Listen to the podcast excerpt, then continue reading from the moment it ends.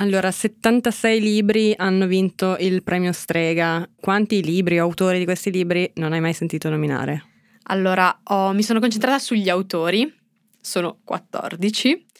Alcuni, devo dire, sento che li ho sentiti nominare, come dire, una sensazione. Vaghissimo. Però ce ne sono proprio 14 che veramente prima di andare su Wikipedia, leggere l'albo e vedere l'elenco dei nomi, proprio zero. Eh, confermo, anch'io sono a 16, ho fatto lo stesso Ah, giochino. Più o meno. Siamo lì e mi è rimasto però impresso un nome che è quello di Manlio Cancogni, che è un nome che non mi scorderò mai più e di cui spero di leggere il libro vincitore del premio Strega, perché a questo punto voglio sapere chi è. Non sai a cosa vai incontro. non so però. nulla di lui, però eh, vedremo. Vedremo, potremmo mh, porci questo obiettivo di lettura tipo per il 2024. esatto, prossimo esempio. premio Strega. Di- sempre che lo troviamo, perché poi molti sono ormai fuori catalogo, non, non vengono più ristampati. Approfondiremo la questione esatto. Manlio Cancogni. dobbiamo farlo. Comunque, a parte questo, il premio Strega oggi è sicuramente qualcosa di molto rilevante e importante per l'editoria contemporanea, appunto magari non quella dei decenni passati, eh, però quella di oggi sì, perché È il premio, diciamo, che- di cui ha senso parlare e perché soprattutto diciamo, sposta molte copie. Questa è la prima cosa che bisogna sapere forse del premio Strega. Sì, eh, anni fa era- avevano fatto uno studio, in realtà devo dire con, utilizzando dei metodi statistici su cui non mi trovo del tutto d'accordo perché come sappiamo, come abbiamo già detto varie volte, eh, non c'è, mm, insomma i dati sulle vendite non vengono diffusi pubblicamente, quindi in questo studio erano stati usati insomma degli escamotage per stimare quante copie effettivamente fossero state vendute ed era stato stimato che lo strega, eh, cioè vincere lo strega farebbe sì che un libro venda eh, il 5 volte di più delle copie che venderebbe in caso contrario. Un bel effetto collaterale, effettivamente. Esatto, esatto, ma anche se lasciamo perdere questo studio che appunto forse è stato mh, realizzato con metodi gli unici possibili, ma magari un po' criticabili, eh, è indubbio che gli ultimi libri che hanno, gli ultimi cinque libri che hanno vinto il premio Strega hanno venduto di tutto più di 100.000 copie, che sono È tanto. tante, esatto. Eh, l'ultimo che è Spatriati di, di Mario Desiati ne ha vendute 120.000. Nel caso di invece autori eh, probabilmente già più famosi eh, e per cui probabilmente avrebbero venduto molte copie anche in assenza del premio, quindi ad esempio ehm, Antonio Scurati con M il figlio del secolo e Sandro Veronesi con Il Colibrì, parliamo addirittura di 340.000 copie per Scurati e 268.000 per Veronesi. Numeroni. Numeroni. Numeroni importanti. Quindi, Quindi, c'è di che parlare, insomma. esatto, il premio Strega è un appuntamento che arriva fra poco, quindi abbiamo un sacco di cose da dirci a riguardo e come al solito però direi che cominciamo con le presentazioni. Io sono Ludovica Lugli, giornalista del Post. Io sono Giulia Pilotti e sono un'autrice e lavoro in un'agenzia letteraria. E questo è un podcast del Post che esce il 15 di ogni mese in cui parliamo dei libri che stiamo leggendo, quelli che sono sul nostro comodino.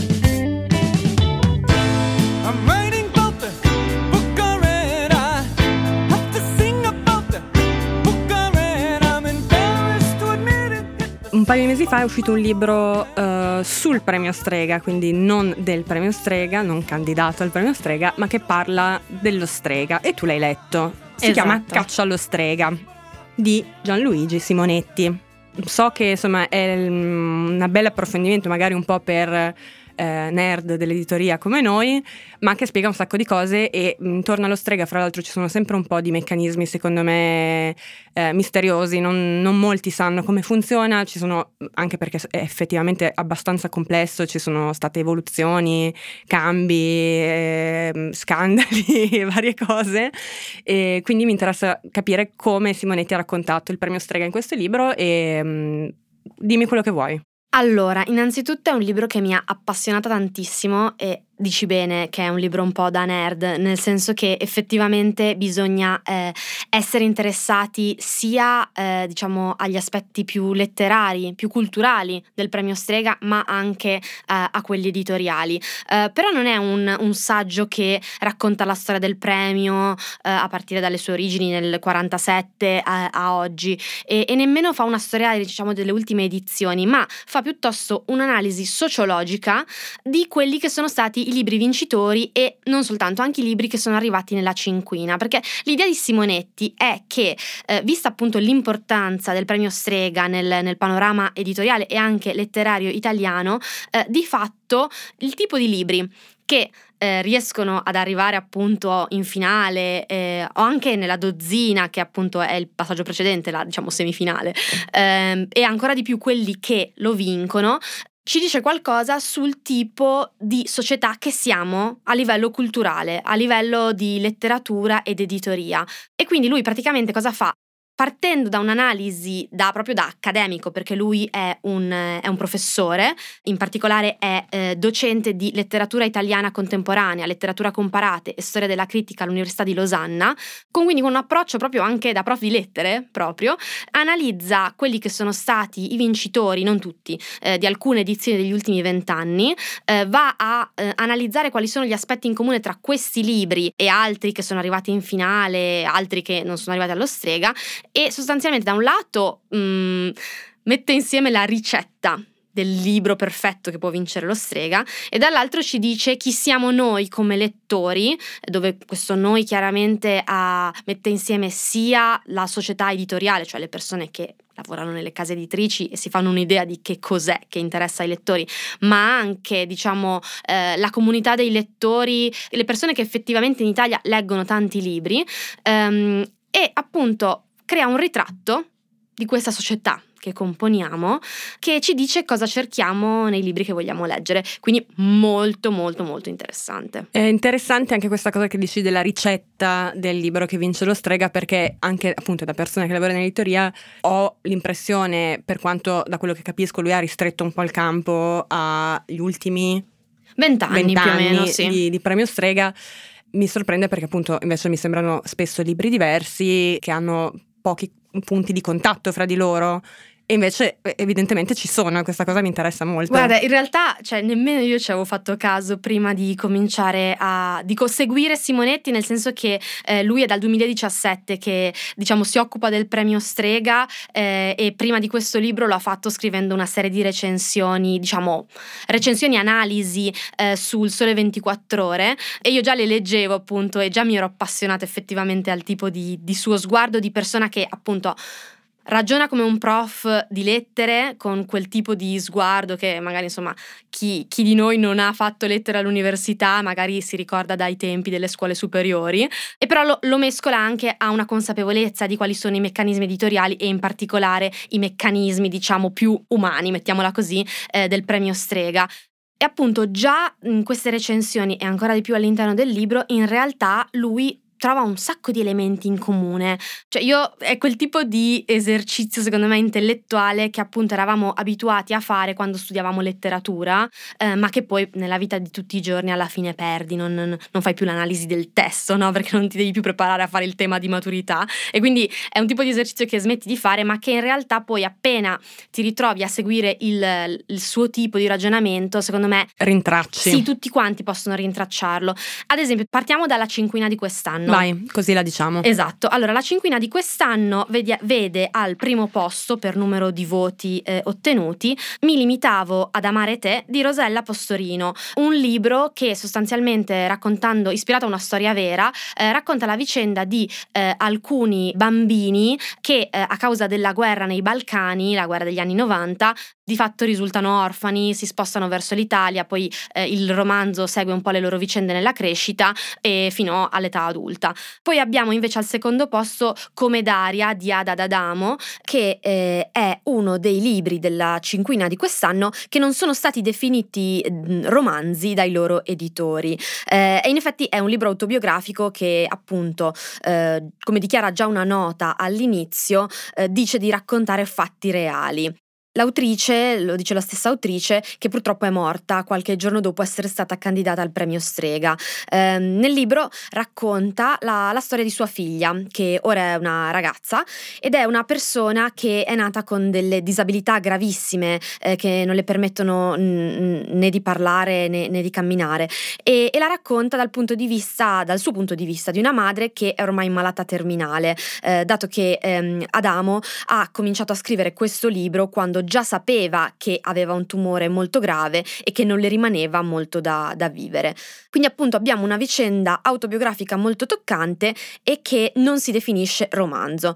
L'altro libro che non viene definito romanzo e racconta una storia eh, autobiografica eh, è quello di Maria Grazia Calandrone, che si intitola Dove non mi hai portata ed è il secondo libro che eh, Calandrone dedica a una sua vicenda personale. Calandrone è una poeta e in questo libro racconta, diciamo, la sua indagine sulla storia del, dei suoi genitori biologici che eh, quando lei era una bambina insomma di, di pochi mesi, eh, si suicidarono entrambi gettandosi nel Tevere, per, alla fine ovviamente di una vicenda molto tragica che, che, li coinvolse, fu un caso di cronaca all'epoca perché ovviamente eh, finì sui giornali. Lei poi fu adottata e ha raccontato invece la storia eh, della sua eh, madre adottiva nel suo libro precedente, a sua volta che era stato candidato al premio Strega, e appunto in questo libro ricostruisce la storia dei, dei suoi genitori biologici.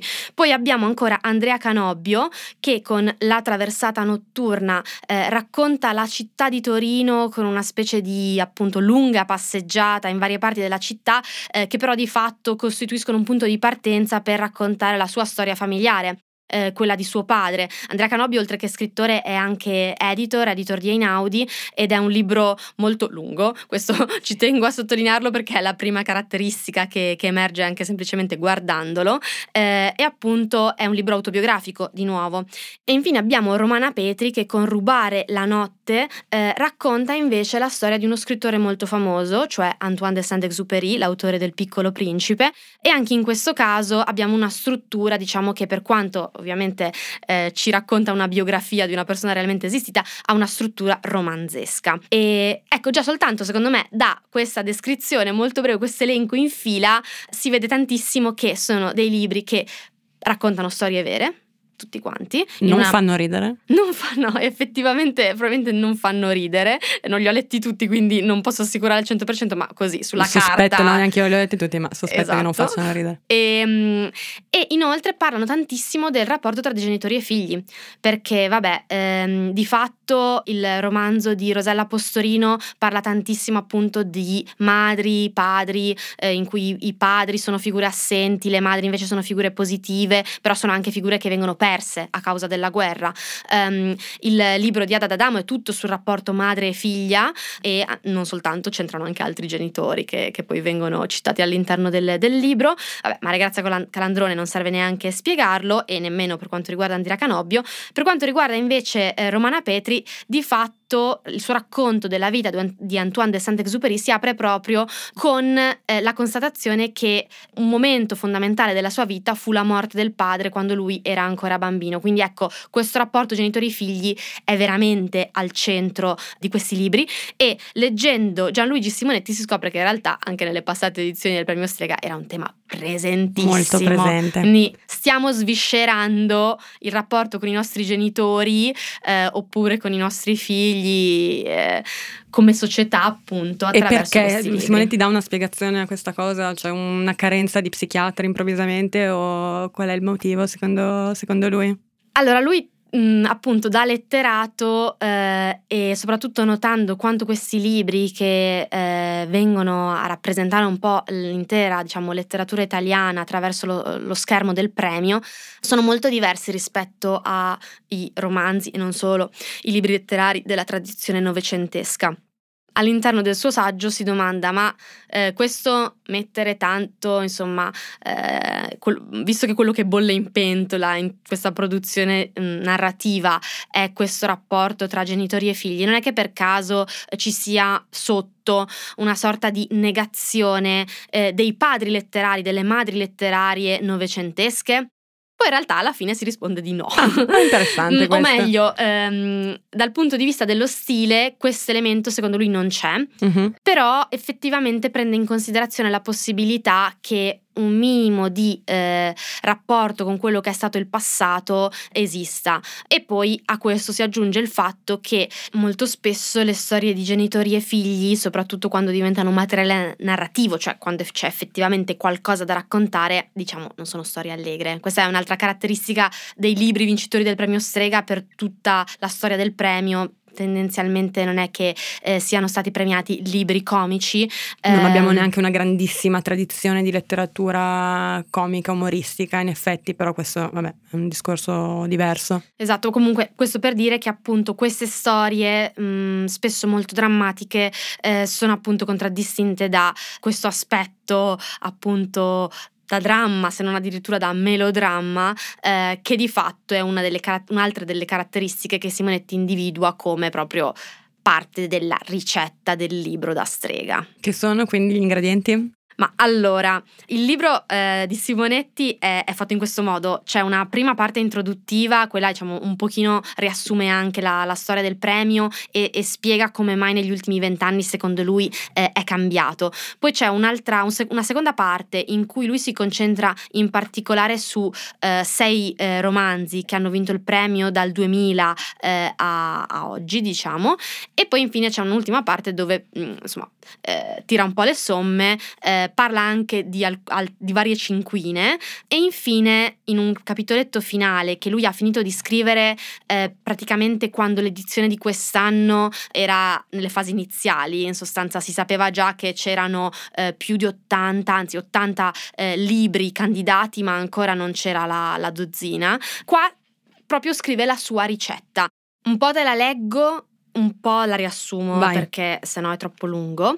Quindi comincia dicendo un romanzo che si voglia competitivo è bene sfoggi una sinossi di agevole riconoscimento, facile da compendiare e quindi da comunicare attraverso i media. Questo mi fa pensare anche a una cosa che mi disse Alberto Rollo a una lezione del master di editoria, che disse che un pitch andrebbe fatto nel tempo in cui si attraversa la strada. Quindi una- un pitch efficace, una sinossi efficace si racconta in un attraversamento stradale. Esatto, cioè appunto chiaramente sappiamo di cosa stiamo parlando. È importante, continua sempre Simonetti, si possa dire che è un romanzo su qualcosa. E questo qualcosa non deve essere un altro libro o la letteratura in genere. Al massimo può riguardare un singolo e specifico scrittore. Questa tra l'altro sembra un riferimento perfetto al libro di Romana Petri appunto su, su Saint-Exupéry. Comunque andiamo avanti, quindi abbiamo questi due punti. Poi, la narratività deve essere spiccata. Cosa intende per narratività? Che eh, da un lato, mh, per quanto riguarda la trama, Trama. la trama non è così importante, in realtà ci dice Simonetti, l'importante ci, ci sta che ci siano degli aneddoti e delle scene madri. Quello che veramente è importante è l'intreccio, che deve essere forte e appassionante. Opportuno iniziare a imbattere con un prologo a effetto e che ogni tanto qualcosa effettivamente succeda. Però effettivamente la, la letteratura italiana non si distingue per trama. No, però ha tutto senso questo effettivamente. Esatto. Bene, proseguendo, un altro elemento molto importante secondo Simonetti è che siano toccati uno o più temi di sicura presa, se possibile legati a qualche elemento del dibattito contemporaneo, a contatto con un filo scoperto della nostra sensibilità. Attualmente si avvicendano alla ribalta l'ecologia, che un po' entrava nel Colibrì, Mhm. eh, vincitore di un paio di anni fa, i bambini sofferenti, che c'è ad esempio in eh, Mi limitavo ad amare te di Rosella Postorino. Postorino. Le donne dal temperamento forte, che diciamo sono un po' una costante in realtà della produzione di narrazione di qualunque genere in questo periodo. Poi Ehm, quest'anno in particolare, secondo me, avendo quattro donne in una cinquina su cinque finalisti, è importante, insomma, poi magari ne parliamo dopo dei numeri di genere, però insomma è rilevante Sì. sicuramente. Assolutamente, quindi non soltanto nei personaggi ma anche nelle, nelle scrittrici. Ehm, ma non passa mai di moda qualche tipo di violenza storica che sicuramente era presente nel- in M, il figlio del secolo di, di Scurati, magari bellica. eh, Di anche nuovo qui di nuovo Postorino. postorino. terroristica o mafiosa, evocata indifferentemente attraverso conflitti spettacolari del presente e del passato, oppure una violenza privata, un lutto, una malattia, un abbandono, un trauma di qualche tipo che abbiamo, abbiamo praticamente su tutta la linea. Esatto, assolutamente. O ancora le due cose insieme, posto che è sempre conveniente suggerire un rapporto tra tragedia collettiva e tragedia individuale, tra destini generali e percorsi personali e familiari, idealmente ispirati a storie vere. Come dicevamo, storie vere, anche quelle Sì, ne abbiamo a mancano. volontà. Quindi appunto meglio se reale o tutto in parte il, il tema, eh, suggerisce ancora Simonetti che può giovare un'ambientazione spiazzante ed esotica, che si tratti del lusso estremo o dell'estrema povertà dei bassi fondi. In questo caso diciamo forse il contesto della guerra oppure anche eh, il sud Italia dopo la fine della seconda guerra mondiale che troviamo in Calandrone effettivamente si, si prestano, sono, sono elementi della ricetta. Ma arriviamo forse a quella cosa che secondo me a Simonetti interessa un po' di più, e cioè la lingua. La lingua di questo romanzo non deve essere troppo complicata o resistente alla decifrazione, soprattutto nella struttura sintattica. Tuttavia non deve ne essere nemmeno troppo basic, troppo appiattita sull'italiano standard o sul gergo. Tra l'altro interessante che usi un termine in inglese per definire questa lingua piatta. Standard, però ormai è standard, dai. Hai ragione, forse sì. Lo sperimentalismo formale nel complesso continua a essere bandito, mentre giocare a mescolare generi diversi e differenti pratiche discorsive viene senz'altro incoraggiato, incluso il ricorso a un po' di blasone regionale. Lo stile dovrà essere veloce, possibilmente semplice, mai inconcludente, mai tortuoso. La letterarietà chiaramente percepibile attivando il giusto tasso di figuralità. In sostanza ci vogliono delle metafore, però senza esagerare con, diciamo, il linguaggio alto. La tensione infatti non deve ostruire il canale espressivo, meglio convogliarla sul piano etico-ideologico. E per finire, emotività tanta, il più possibile, purché sia sempre chiaro chi ha ragione e chi ha torto. Sarebbe meglio se questo romanzo sapesse finire bene, cioè con una nota salutare di ottimismo, con un cenno anche piccolo di gratificazione. Se per qualche ragione non dovesse essere possibile, l'alternativa è molto semplice. Non finire affatto. Benissimo, quindi in base a queste eh, indicazioni, a questa ricetta, eh, fa anche in tempo a fare una previsione per quest'anno Simonetti o non si pronuncia? Allora, nel libro non la fa, eh, lui poi eh, successivamente all'uscita del libro ha pubblicato su eh, un sito, una rivista letteraria di recente fondazione che si chiama Snaporaz, una recensione di Rosella Postorino che ovviamente non, non serve a nulla nasconderlo, è un po' la eh, come Favorita. dire, favorita di quest'anno, insomma il libro che fin dall'inizio si Da diceva mesi, perché da- poi queste cose adesso poi magari spieghiamo un po' come funzionano le votazioni, però ogni anno c'è almeno un titolo, il titolo che è in testa. Poi non necessariamente questo in realtà si traduce eh, nella vittoria, è capitato spesso, anzi secondo me chi è il vincitore annunciato non è troppo felice di essere il vincitore annunciato perché è capitato di recente diverse volte che poi eh, non, non corrispondesse ecco, No, il infatti. risultato.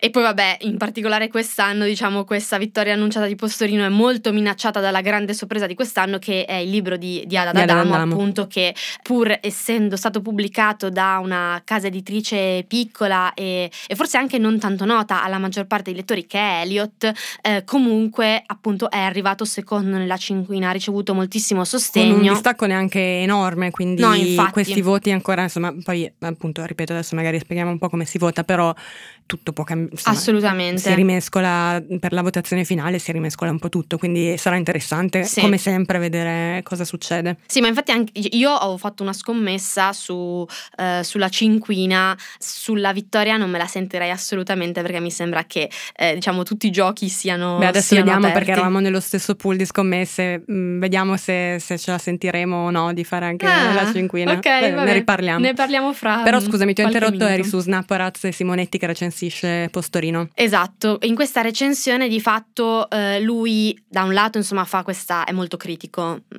potrebbe anche definirsi una stroncatura questa recensione eh, del libro, però di fatto mettendo insieme quello che lui scrive nel libro e questa recensione, al di là che uno potrebbe anche farsi un'idea del libro leggendolo banalmente, però effettivamente mi limitavo ad amare te a un po' tutti gli Raccoglie elementi, molti elementi. Di, questa, di questa ricetta, eh, però come dice lo stesso Simonetti ci sono appunto questi eh, eventuali, eh, come dire, effetti sorpresa che ci sono stati nella storia del premio e anzi probabilmente per mh, vari eh, cambiamenti degli ultimi anni forse sono diventati ancora più frequenti e quindi non è detta l'ultima parola. A proposito di effetti sorpresa, eh, io questo mese ho letto un libro che vinse lo Strega nell'89 di un autore che fra l'altro di cui non avevo mai letto nulla ma che conoscevo di nome, eh, che è Giuseppe Pontigia. Non uno di quei 16 Non era uno dei 16, 14. no, no, lo conoscevo molto bene anche perché Pontigia è stato un eh, pioniere dei corsi di scrittura a Milano, ha- inaugurò i corsi di scrittura al Teatro Verdi che poi furono ereditati da Laura Lepri che è stata fra le altre cose anche la mia insegnante di scrittura molti anni fa e mentore e, e quindi insomma avevo ben presente chi era Pontigia ma eh, n- non avevo mai letto nulla e ho iniziato dalla Grande Sera che è il libro appunto che vince lo Strega nell'89 Mm, questa storia. lo so che a te suona Eh, familiare. sì, esatto. Lo so che a te suona familiare perché è raccontata anche nel libro di Gian Arturo Ferrari, di cui abbiamo parlato nel nostro mh, primo episodio di Comodino, e, mh, che ricordiamo è Storia confidenziale dell'editoria italiana. E, mm, ed è un aneddoto, un episodio sullo strega che eh, mi ha molto divertito e che effettivamente è un po' esemplificativo di come funziona lo strega, di come ha funzionato nel- negli anni. Dunque, Eh, faccio, ecco, raccontacelo. ecco, faccio un po' un, un- un riepilogo di cosa succede quell'anno allo strega, giusto per capire un po' come è andata.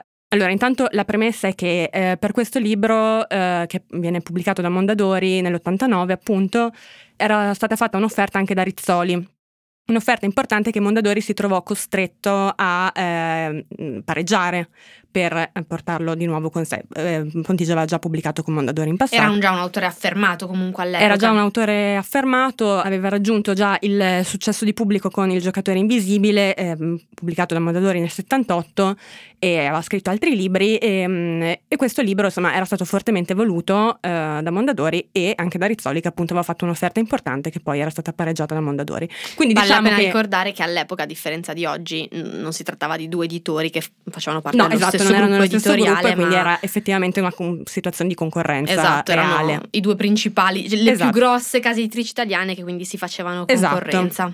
In questa situazione, quindi, eh, vuol dire che Mondadori si trova un po' nelle condizioni di voler in qualche modo, non dico recuperare, però insomma lo strega poteva cambiare effettivamente le sorti, come abbiamo detto, delle vendite di, di un titolo e quindi effettivamente vincere lo strega con un libro poteva essere una buona idea per eh, riequilibrare un po' una Ah, spesa più importante di ok, quanto avessero ok. previsto originariamente. Oltre al fatto che ovviamente Pontigia era un autore molto amato, elegantissimo, sofisticatissimo, ehm, letterario e che quindi ovviamente credevano in questo libro, al di là del, del ritorno economico che poteva avere la vincita dello strega.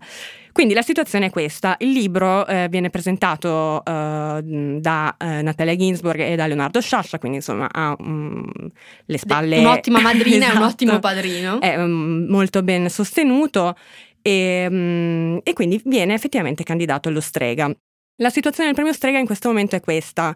Eh, Maria Bellonci, che era la madrina, eh, la madre del, del premio Strega, è mm, morta da tre anni, nell'89 muore nell'86 e le succede eh, a capo della, della baracca, diciamo, Anna Maria Rimoaldi. Eh, che mh, proprio come Bellonci prima di lei eh, insomma, tiene le fila del, del premio.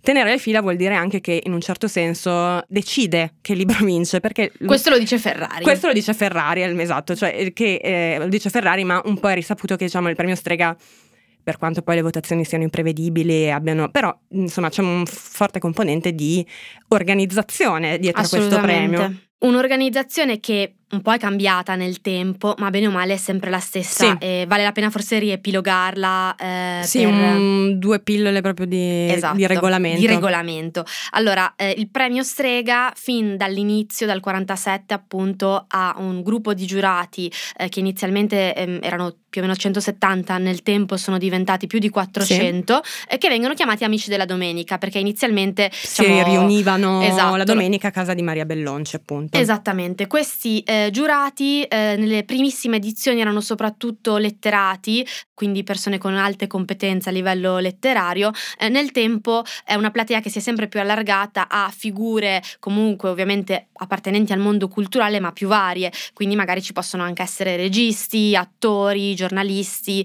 eh, persone appunto che a vario titolo effettivamente leggono molti, molti libri. Ehm, poi il premio ha un comitato direttivo, eh, mentre gli amici della domenica, diciamo, sono di fatto eletti a vita, invece il comitato direttivo cambia eh, nel tempo, di solito è lo stesso mh, di triennio Di triennio in triennio, triennio. esatto, eh, è fatto da ehm, dei rappresentanti della fondazione Maria e Goffredo Bellonci, che di fatto sono i veri e propri organizzatori del, del festival. Eh, poi ci sono i rappresentanti della società Strega Alberti Benevento, che è quella del liquore Strega, che poi dà il, il nome, esatto, lo sponsor che dà, che dà il nome al premio fin dal- dall'inizio. Um, e poi ci sono almeno tre scrittori che hanno vinto il premio eh, in precedenza. Attualmente sono Ernesto Ferrero, Paolo Giordano, Melania Mazzucco e Antonio Scurati. E poi almeno quattro amici della, della domenica, a cui viene appunto chiesto di svolgere anche questo ruolo. E vabbè, eh, di questi, di quelli attuali, eh, ci terrei a citare Marino Sinibaldi, eh, ex direttore di Radio 3, nonché creatore creatore del programma Fahrenheit e presidente del Centro per il Libro e la Lettura del Ministero della Cultura e ora da poco, eh, con nostro grande piacere, anche podcaster per il post con Timbuktu. Timbuktu. Il podcast che parla con i libri e che potete ascoltare ogni giorno sull'app del post e sulle principali piattaforme. Fine di questa divagazione. Eh, questo comitato ha un ruolo molto importante perché ehm, prima di tutto, una volta che sono stati candidati i libri al premio in una iniziale, diciamo, proposta, fase di proposta, eh, ne seleziona solo 12, appunto la dozzina, su cui poi tutti i giurati vanno a votare, ognuno esprimendo tre preferenze e, e il comitato tra l'altro integra questi voti con quelli, eh, questa è una riforma diciamo recente del-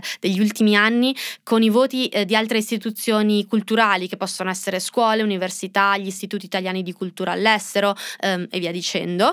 Appunto ogni giurato eh, esprime tre voti, da questi tre voti si crea una classifica da cui si ottiene la cinquina Esatto. che a volte può anche essere fatta di 6 oppure anche addirittura 7 Sette. libri, quindi non è sempre veramente una cinquina in ogni caso.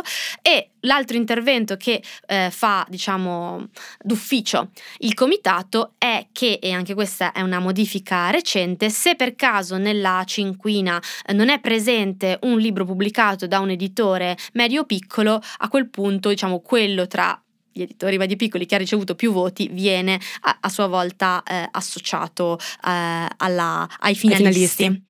Ed è una cosa, fra l'altro, di recente aggiunta, questo, mi sembra Sì. questa regola mm, corretta, nel senso che così, insomma, un modo anche ovviamente di misurarsi, proprio perché, come mm, accennavamo, questi voti nei, nei mesi che precedono l'ultima votazione un po' ovviamente si spostano, vengono coordinati, si cerca ovviamente di fare campagna elettorale, sostanzialmente gli editori questo fanno, ma giustamente... Ecco, secondo me questa è la parte che dall'esterno è un po' meno chiara, perché Sì, appunto si... Ma cioè- non solo dall'esterno, anche io ogni tanto incontro editori stranieri, quando loro mi chiedono come funziona lo strega, sono sempre eh, molto curiosi da- dal meccanismo, perché effettivamente eh, è inusuale e molto appassionante, devo dire, perché c'è un po' di, di lobbying sostanzialmente che si fa, eh, perché ogni editore ovviamente promuove il, il proprio libro finalista. Sì, in pratica quello che succede è che visto che ci si conosce tutti, cioè si sa chi sono gli amici Certo. della domenica e tra l'altro il mondo della cultura, dell'editoria, ma in generale anche della cultura è un mondo molto piccolo. non è sconfinato. Tutti si conoscono tra di loro, hanno dei rapporti di amicizia, chiaramente, che, che è una cosa in cui non bisogna Si neanche chiamano vedere. amici della domenica. Esatto, esatto. non sconosciuti della domenica.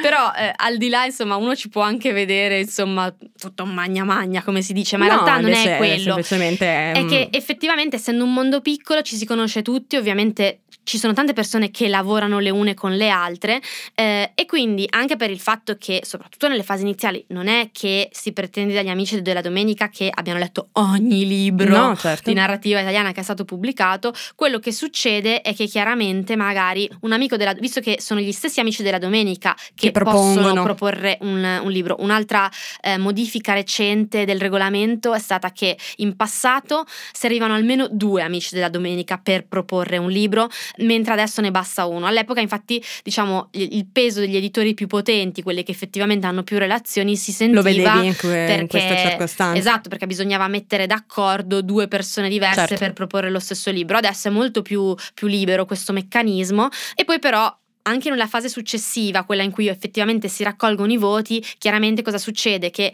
eh, magari appunto eh, gli uffici stampa, insomma le case editrici sentono i loro contatti e dicono ma per caso hai intenzione di votare il nostro libro guarda ma l'hai letto insomma te- guarda che è un bel libro cioè insomma è tutto Arrivano cartelle stampa, Esatto. ci sono tanti materiali, insomma non è una roba fatta nei vicoli bui la sera, è una cosa, insomma, si fa così, non è... È una battaglia sportiva, Molto sportiva. abbastanza sportiva, ovviamente in cui Abbastanza. abbastanza, diciamo, forse in alcune occasioni più che in altre. Di sicuro negli ultimi anni i cambiamenti al regolamento che avevano anche proprio questo, questo scopo di limitare il peso delle- dei grandi editori probabilmente sono Beh, serviti. si sono rese necessario anche dal momento in cui si sono creati dei gruppi editoriali più grandi, con più marchi Giusto. all'interno e che quindi insomma mh, eh, sono molto diverse adesso le condizioni del mercato editoriale rispetto a come erano decenni fa o anche solo vent'anni fa. Esatto. Quindi scusami, però tornando, Hai ragione. ci siamo, Chiudiamo ci siamo dilungate sul, sul regolamento, ma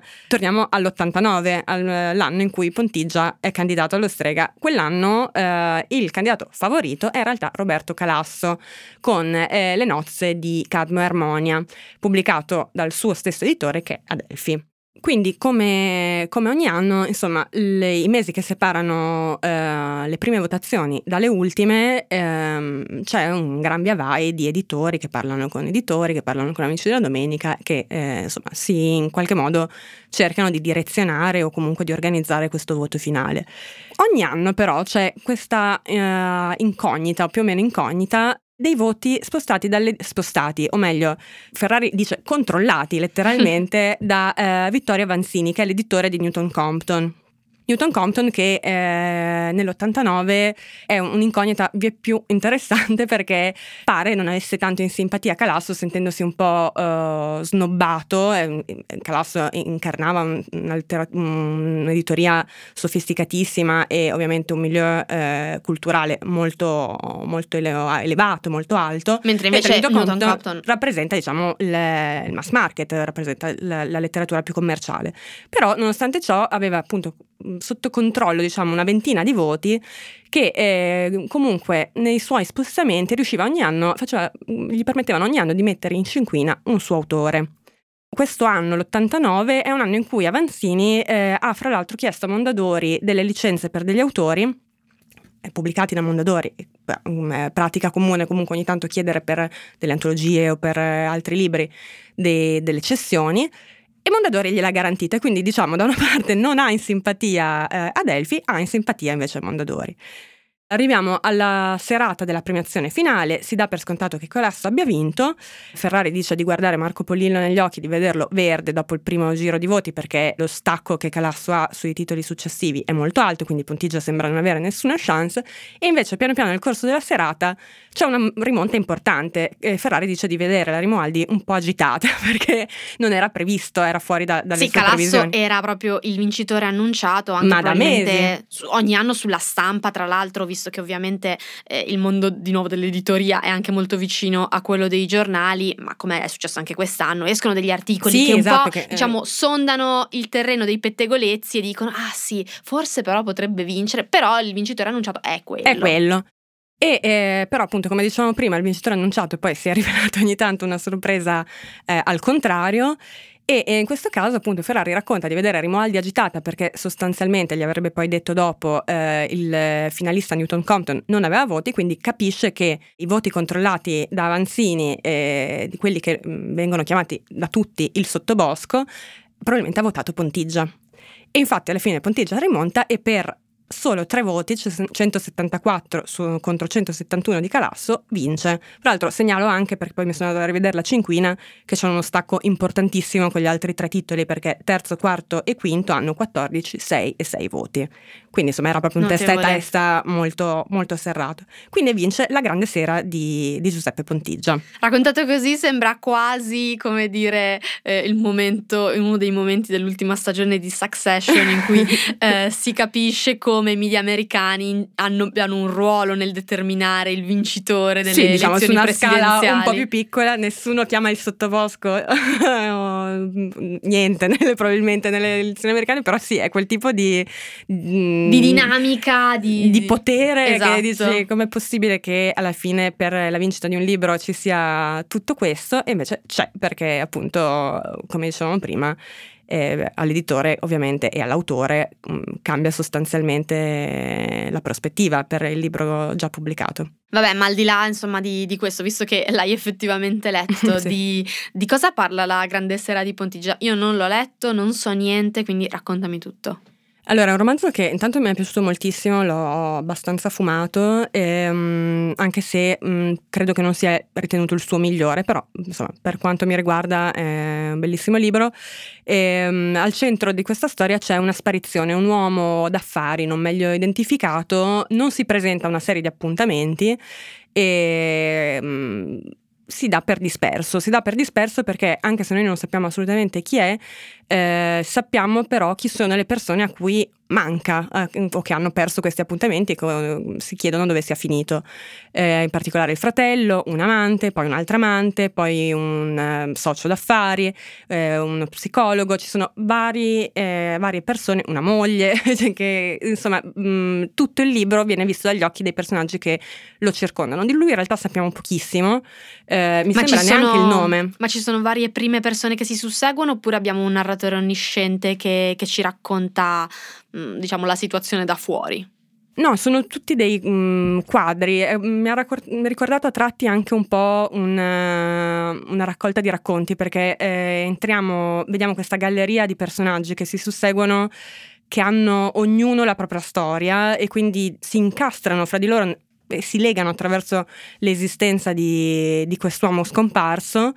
E, e in realtà, appunto, ci, ci rendiamo conto che ci interessa sempre meno di, di quest'uomo del perché sia sparito, o meglio, in realtà è quello il motore, cioè tu vuoi sapere fino alla fine eh, cosa gli è successo, se ha deciso di sparire, se è stato costretto a sparire, perché ovviamente poi ci sono degli elementi di trama che suggeriscono che ci sono ovviamente delle possibilità intorno alla sua scomparsa, ma la cosa veramente interessante sono i personaggi e il contesto di questa metropoli che è mm, una Milano, diciamo non magari dichiarata, però chiaramente Milano, che fa da sfondo a una visione molto quasi satirica, secondo me, di, di- di Pontigia, lo dice Mm. anche Moravia nell'introduzione che lo paragona a Gogol e a Manzoni, ehm, dei tempi che corrono, quindi gli anni Ottanta diciamo sono raccontati da un occhio abbastanza disincantato, molto, molto acuto, e che si trasmette fra l'altro anche in una scrittura eccezionalmente esatta, precisa, eh, che è la cifra di Pontigia. Dico questa cosa anche per agganciarmi a una- un'altra cosa molto interessante, secondo me, è che Pontigia ha sempre riscritto, quindi anche questo libro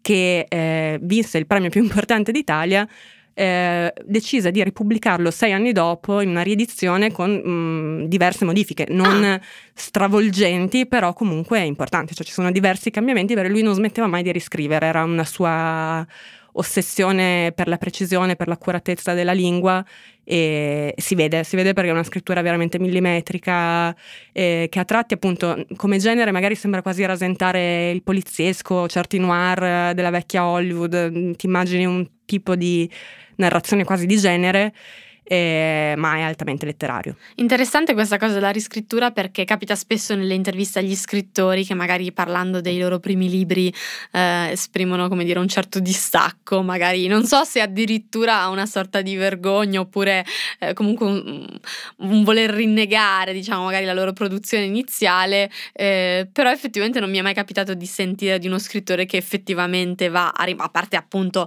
eh, l'esempio di Manzoni che però eh, Beh, è- certo. è di altri secoli, quindi insomma non, non fa testo, però effettivamente di riscriverli non, non so se mi è ca- mai capitato di eh, leggere effettivamente dei, dei libri riscritti. Eh, ma sentimi, mh, questa cosa dello stile mi interessa perché eh, una delle cose che dice eh, Gianluigi Simonetti in Caccia allo strega, tra l'altro, non avevo ancora notato, non avevo ancora fatto notare quanto sia bellissimo questo titolo Caccia, Caccia allo strega è veramente Geniale. perfetto, non poteva Perfetto. essere un altro. Assolutamente.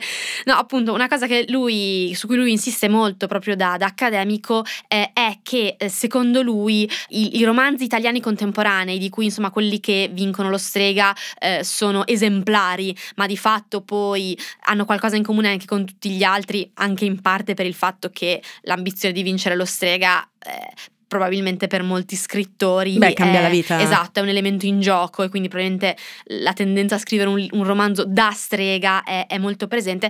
Appunto, lui dice che rispetto al passato manca la lingua letteraria, cioè appunto c'è questo, questo stile molto neutro, eh, se non addirittura piatto, è vero, ogni tanto queste metafore, ma di fatto una scrittura più vicina ai canoni giornalistici. Quindi la domanda è come scriveva Pontigia invece? Guarda, allora adesso te ne leggo un pezzo se vuoi, però mi ha mm, dato l'impressione che ci fosse, era come se fosse un libro che potrebbe essere un classico e un libro scritto dopodomani e che aveva dentro di sé delle cose di una ricchezza, cioè come se mettesse insieme il meglio di tante cose, i dialoghi sembravano i migliori dialoghi cinematografici, le descrizioni, le migliori descrizioni letterarie, quindi insomma credo che avesse veramente un'attenzione mh, tecnica mh, notevole, anche per il fatto che poi Pontigia per tanto tempo è stato un editoriale, ha lavorato eh, come consulente per diverse case editrici, eh, tr- per Adelphi e Mondadori in particolar modo. Adelphi, fra l'altro, mh, lo dico perché è un, un ulteriore elemento di interesse per quella storia con Calasso, Certo. perché ovviamente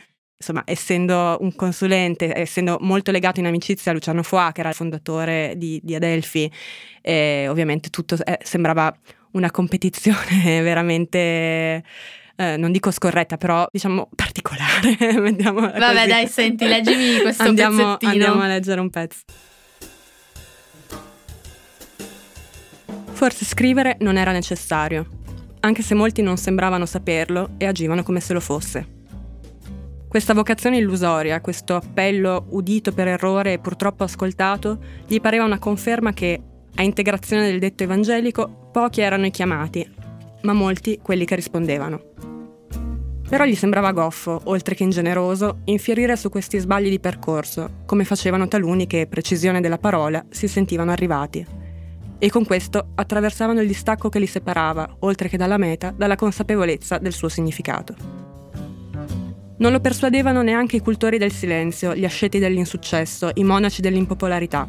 Alcuni avevano rapporti intimi con la storia, che consideravano un amante fedele, anche se non si negava a nessuno. Era lei che suggeriva quando scrivere e quando non scrivere. Altri ritenevano che niente fosse leggibile, tranne i libri che non scrivevano loro. Altri ancora, che non avevano più il pubblico di prima, scambiavano il calo dei loro lettori con il declino della civiltà occidentale. Perciò, se non si riconosceva nei molti, finiva per non riconoscersi neanche nei pochi. Il limite di questi ultimi non era di affermare che la verità è solo di alcuni, asserzione più credibile del suo contrario, quanto di sapere in anticipo chi erano. Allora, innanzitutto noto che in questo estratto si parla di letteratura, dello scrivere letteratura, quindi già va contro uno degli Esatto. elementi della ricetta di Simonetti. Esatto, perché uno dei personaggi, cioè il fratello dell'uomo scomparso, è un, cine- un- critico cinematografico in crisi. eh, che quindi qui in questa particolare pagina riflette sulla scrittura, mi è piaciuta molto e l'ho trovata anche di un- una cattiveria e però di un'accuratezza veramente unica.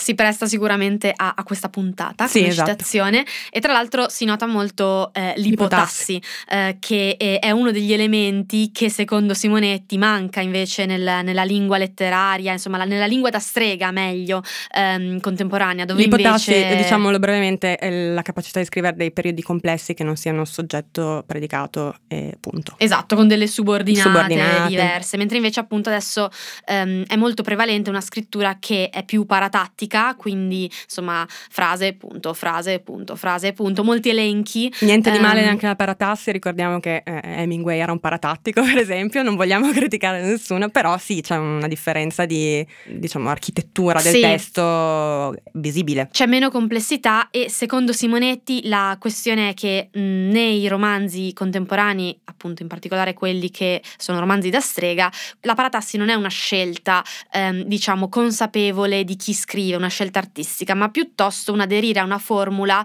eh, che funziona meglio a livello commerciale perché è più semplice, può essere apprezzata da un pubblico più ampio e quindi è, è prevalente. E di fatto quello che eh, poi Simonetti dice per tornare insomma a, a- spiegare qual è la sua teoria eh, è che sostanzialmente il romanzo da strega sia appunto ehm, un tipo di romanzo eh, che lui chiama di nobile intrattenimento, dunque non davvero letterario, dove per letterario lui intende qualcosa che ha lo scopo di far conoscere qualcosa di nuovo. Mhm. Lui usa molto il termine novel, romanzo in inglese, che appunto ha questa novità Contiene, nella sua sì, certo. etimologia. Eh, lo vede come uno strumento di conoscenza, cioè secondo lui il vero romanzo dovrebbe essere questo. Eh, mentre invece di fatto il- i romanzi che vengono premiati allo strega e che oggi hanno più successo sono piuttosto appunto una forma di intrattenimento, appunto magari nobile perché è scritta bene, però comunque rimangono quello e piuttosto che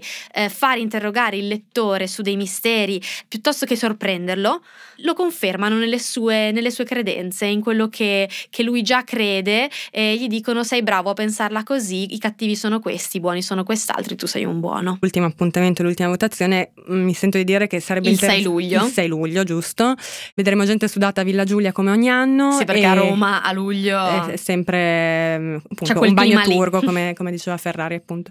Certo, sarebbe interessante, secondo me, se nell'unico anno in cui ci sono quattro finaliste e un finalista mm, vincesse di nuovo un uomo, considerato che l'andazzo dello strega, per carità, eh, insomma, è tutto Quello prevedibile. forse e- sarebbe il vero scandalo di questa edizione. Certo, no, poi ricordiamo che il merito trascende il genere, io sono una- assolutamente una sostenitrice di questa cosa, però sarebbe curiosa perché eh, diciamo ehm, l'andamento negli anni, considerato che su 76 eh, romanzi vincitori, 9 mi sembra siano stati scritti da, da donne, Romanzi raccolti di racconti, sì, perché una volta c'erano pure giusto? quelli. Esatto. Eh, sì, È interessante, fra l'altro c'era stato un grosso buco prima che vincesse eh, Elena Janecek nel 2018. sì, perché Mazzucca aveva vinto nel Esatto. 2003. Eh, prima ancora c'erano state Margaret Mazzantini in tempi recenti, Dacia Maraini, che mi rendo conto adesso che prima non ho citato come, ex, come vincitrice del passato nel comitato direttivo, Certo, ma c'è anche, c'è anche lei. Sì, effettivamente. Vabbè, Diciamo, eh, se- insomma, senza voler eh, suggerire niente, però effettivamente eh, insomma, è, è un indicatore importante anche di come è andata la letteratura in Italia magari per tanti anni e il fatto che ci siano quattro donne in finale è interessante per vedere che magari cambiano un po' le dinamiche anche in questo senso. Anche questo per aggiungere l'ultimo tassello dei cambiamenti che lo strega ha attraversato negli ultimi anni, ehm, diciamo è stato un elemento che si è cercato attivamente di riparare da parte insomma, dell'organizzazione del premio, perché se fino al 2010 direi, eh, lo racconta anche Simonetti, eh, il, numero, il numero delle amiche della domenica era pari circa a- al 30% Ecco. del, del totale, invece soltanto da in tempi più recenti è salito a, appunto alla metà dei votanti, dal 2018 appunto siamo, siamo a metà, quindi forse anche questa maggiore presenza di scrittrici all'interno delle, delle cinquine oppure delle sestine oppure Ma anche del- nella letteratura tutta, voglio dire. nel Esatto, senso che- magari è stata anche un po' facilitata eh, da, da questa, eh, da questo pareggiamento di, di genere eh, all'interno della, della giuria. Quindi, Vedremo. Sì, vabbè, tu hai un. eh, pro- provi a fare una puntata oppure ti Ma astieni? guarda, spero di non portare sfortuna a nessuno, però io mi sento di buttarli un Ada d'Adamo. Ma sai che anch'io me Lo la vedi? sento, me la sento. I precedenti ci sono perché è già successo che eh, un libro scritto da, da un autore mh, purtroppo morto prima effettivamente della premiazione eh, vincesse. È successo, vabbè, con grandissimo caso eh, non soltanto letterario ma anche editoriale della storia italiana, Il Gattopardo di Giuseppe Sì. Tomasi di Lampedusa. Poi era risuccesso nel 95 con con Passaggio in ombra di Maria Teresa di Lascia, quindi i precedenti ci sono.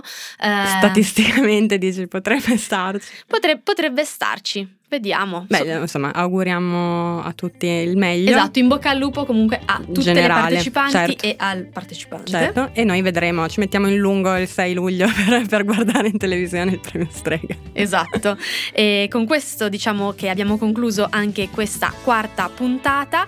Io sono Ludovica Lugli e questo mese ho letto Caccia allo strega, anatomia di un premio letterario di Gianluigi Simonetti, pubblicato da Notte Tempo. Io sono Giulia Pilotti e sul mio comodino questo mese c'era La Grande Sera di Giuseppe Pontiggia, pubblicato da Mondadori. Questo è un podcast del Post che esce il 15 di ogni mese. Lo potete ascoltare sull'app del Post o sulle principali piattaforme. Per sapere subito quando esce una nuova puntata potete attivare le notifiche sulla app del Post. Se volete scriverci, ci trovate all'indirizzo comodino-ilpost.it. Ciao! Ciao!